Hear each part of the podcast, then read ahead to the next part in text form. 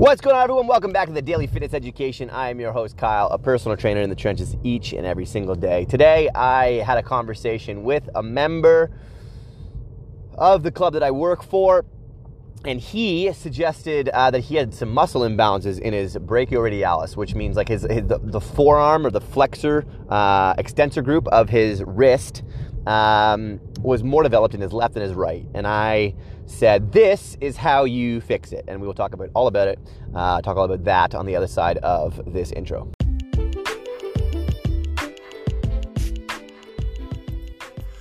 Good morning, everyone. My name is Kyle Roche, and this is the Daily Fitness Education, the podcast designed to highlight how anyone can become successful in any endeavor at all in life. Learning every day I'll discuss something that I've learned in the past, something I may have learned that day, or something that I'm about to learn. Through books, mentors, courses, formal education, colleagues, and practical steps with clients, you can listen along through the lens of a personal trainer and the healthy enthusiasts around me and learn from my trials and tribulations as to how to achieve the intangible habits to pursue your own future in fitness.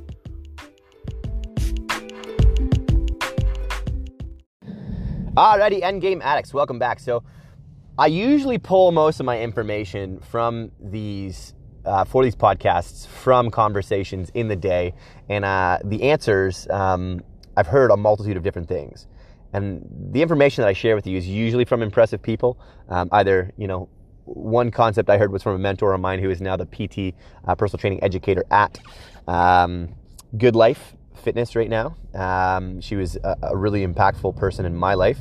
Uh, just a name drop because I think she deserves the credit for a lot of my development. Uh, Serena Sousa, big shout out to you, buddy. You're a fucking rock star um, and a huge, a huge proponent in my life, even though we don't spend enough time together anymore, um, which we should. So if you ever hear this podcast, uh, I do want to hang out with you again because you're amazing um, as a human. Um, but I pull stuff from old mentors uh, like Serena. I pull stuff from uh, impressive people that I worked with in the past, from current uh, trainers that I work with right now. In fact, even when this trainer had asked me my opinion, and I then told him my opinion, then looked over to a colleague of mine and said, "Hey, so what do you think?" And um, they started to talk about it a little bit more. So there's there's a multifaceted answer here um, when we talk about muscle imbalances, um, and it really depends on is it structurally affecting the integrity of your body? Um, are you having issues in your in your body um, because of that imbalance, or are you not?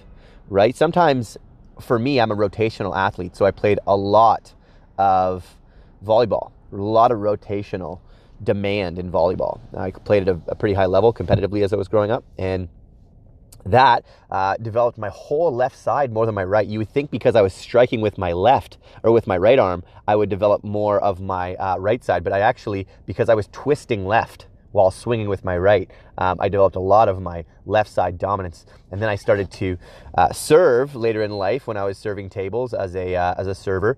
Um, I developed a lot of uh, left arm dominance. I was carrying the tray consistently uh, and carrying a lot of the weight and the plates in my left arm and, and delivering with my right. So very normal for uh, people to develop imbalances because of life demands. So you get pregnant people, women who developed uh, left uh, one side dominance. You get uh, people with injuries who get one side dominance. You get people um, who who just develop imbalances because uh, of life demands. And uh, a server can be one of them, or a sport can be one of them. So here's my best answer.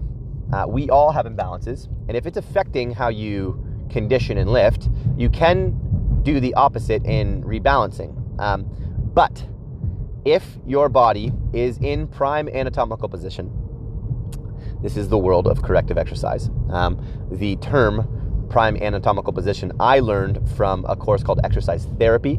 Um, and what that means is we are correcting people's bodies to get into the most ideal position to perform with all musculature functioning at its, at its best so you don't develop compensations. Uh, for example, if your shoulder is so injured, uh, you will try to get your arms above your head and higher by using your neck.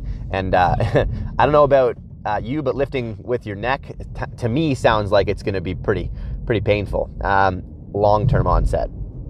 Um, so, fixing imbalances. Serena taught me a, a, long time ago. I believe it was from Chek Training, uh, Paul Chek, and she said you can train the dominant side at a two to one. It's not ideal to be able to train one side and not the other at all. Um, it, just in general, because you don't want to miss out on the conditioning of the other side as well. To keep all muscles functioning and firing is, is the backbone of health and fitness. Um, but uh, you do you definitely do want to train the one side more than the other. Then uh, we want to consider what part of the what part of the body is more fast or slow twitch fiber because that's going to determine what rep range you're picking at a two to one. So if I had uh, a left side dominant oblique, let's say, um, or a left side dominant glute, because the glute is far more fast twitch fiber, it's responsible for strong motion. Um, you would want to do it at heavier weight, but less reps as well. But when we get into postural muscles like your core or your forearm and your brachioradialis, like this gentleman that came up to me today, you could be doing a two to one uh, training, such as you're doing, uh, you know, double the amount of reps on one side or double the amount of sets on one side. Um, we'd want to pick a higher rep range, like 12 to 20, and train uh, slow twitch fiber because your forearms are more postural in nature. It's just um, they do more in everyday function. Um, now, we don't have to go through, I guess we can. I've talked about postural and phasic muscles um, and, and, how to fix them. So if you have an imbalance in any one of these, uh, just think uh, high or low reps. So all muscle has both phasic and postural, or both fast and slow twitch uh, features to them. So slow twitch is, is, is, fiber that can move consistently, like when you're running for long distances, uh, as an example. Or um, fast twitch is the one that makes you the musculature that fires predominantly uh, when you're moving very quickly, when you're moving fast. So when we study muscle anatomy, there's uh, slow twitch fiber and fast twitch fiber. Um, there is more fiber as well. We're just talking about predominantly, you know, what the muscle is uh, composed of. So if we go all the way from the bottom to the top, your feet are slow twitch or postural. Your calves are slow twitch or postural. Your hamstrings and your quads are a little bit more phasic, but still somewhat postural. Your glutes uh, are massively phasic. They're massively, um, you know, fast twitch fiber. Your lats uh, and the back wing leg muscles are very fast twitch as well. Um, but if we you know stay in that main area, your erectors and all of your core, uh, the erectors are for your spine. Um, they, they support your spine. Your core, your abdomen, your obliques, your uh, aponeurosis, like all the things that go on inside of your core. Um, is very postural in nature, so high reps to fix imbalances, uh, biasing sides. Um, as you move up towards your chest, um, it's very phasic, very fast twitch is your chest. Um, and your backs of your shoulders and back of your uh, traps um, and your shoulders in general are typically more postural in nature. They function a lot more, um, and and the outcomes more or less are your body fires better, um, or it's corrected in an imbalanced way by in, in, a linear, so we don't have to get into the more advanced details of how um, and which specific things to do. And when we talk about muscle correction, this was this was the thought and the theory around how to fix larger muscle group imbalances.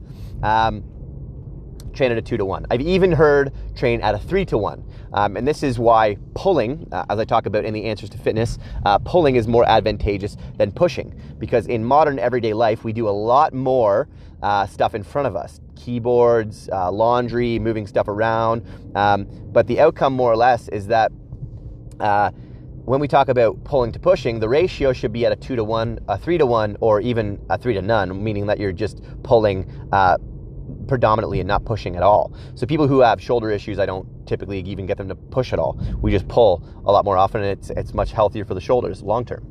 Um, so that's like that's corrective exercise in a nutshell, in a way that you can understand it. Um, I don't mean to talk down uh, or belittle it, but when we start to get into advanced correctives, like understanding which specific muscles are firing or not, uh, we talk about muscles underneath the shoulder blade, like subscapularis or serratus anterior, a little bit more difficult to identify because you can't just visually uh, see it. Um, sometimes you can visually see the, the shoulder blade wing off the body as a suggestion that serratus anterior is not firing, but to the untrained eye, it's, it's difficult to know what you're looking for. So, um, Yes, we can go further with this and pinpoint specific musculature, such as deep abdomen muscles like your iliopsoas complex or psoas major and minor. Start to figure out uh, if your multifidi is firing or if you're having separation in your linea alba. Like, I'm, I'm just throwing out words to suggest. Um, not to confuse you, but just to suggest if you get to a point where you can't you are confused, start asking professionals questions. This is the point of this podcast is to give you the mindset to know that health is an ongoing life improvement thing. Once you raise your uh, wealth in life and you can afford better health, that's what you should be investing in next. The point of wealth is not to buy a bunch of junk food and drink a bunch and go on a bunch of trips and uh, experience more pleasure. It's to uh, be able to work on the other disciplines of life, in my opinion. Um, and the fun stuff is always stuff that you should and can be doing um, to remain a holistic human being, but it's not uh, how to live a purpose based life. And if you're listening to this, um, I'm encouraging you to live a purpose based life, one where you get to improve the lives of people around you as an ongoing mission. Um, and you know, it's actually really nice this morning. I had uh, the lady I live with, um, remarkable, remarkable lady, suggested, um, Kyle, I've never, you know, I, recommend a book for you. It's called The Purpose Based Life.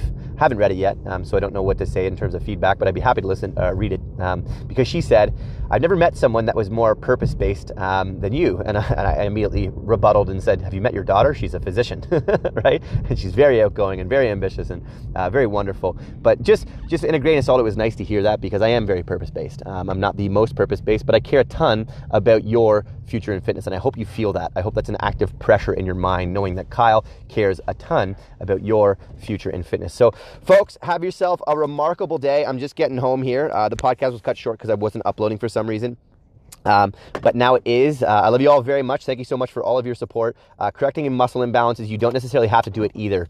Um, I would say, unless it's creating dysfunction, uh, just keep training in, in, as balanced of a way as possible. Um, but for yourself as bodybuilders, um, if you want to train and change muscle, um, distribution so it looks differently. You can train at the two to one three to one uh, and then in those in those rep ranges in order so you can understand it better.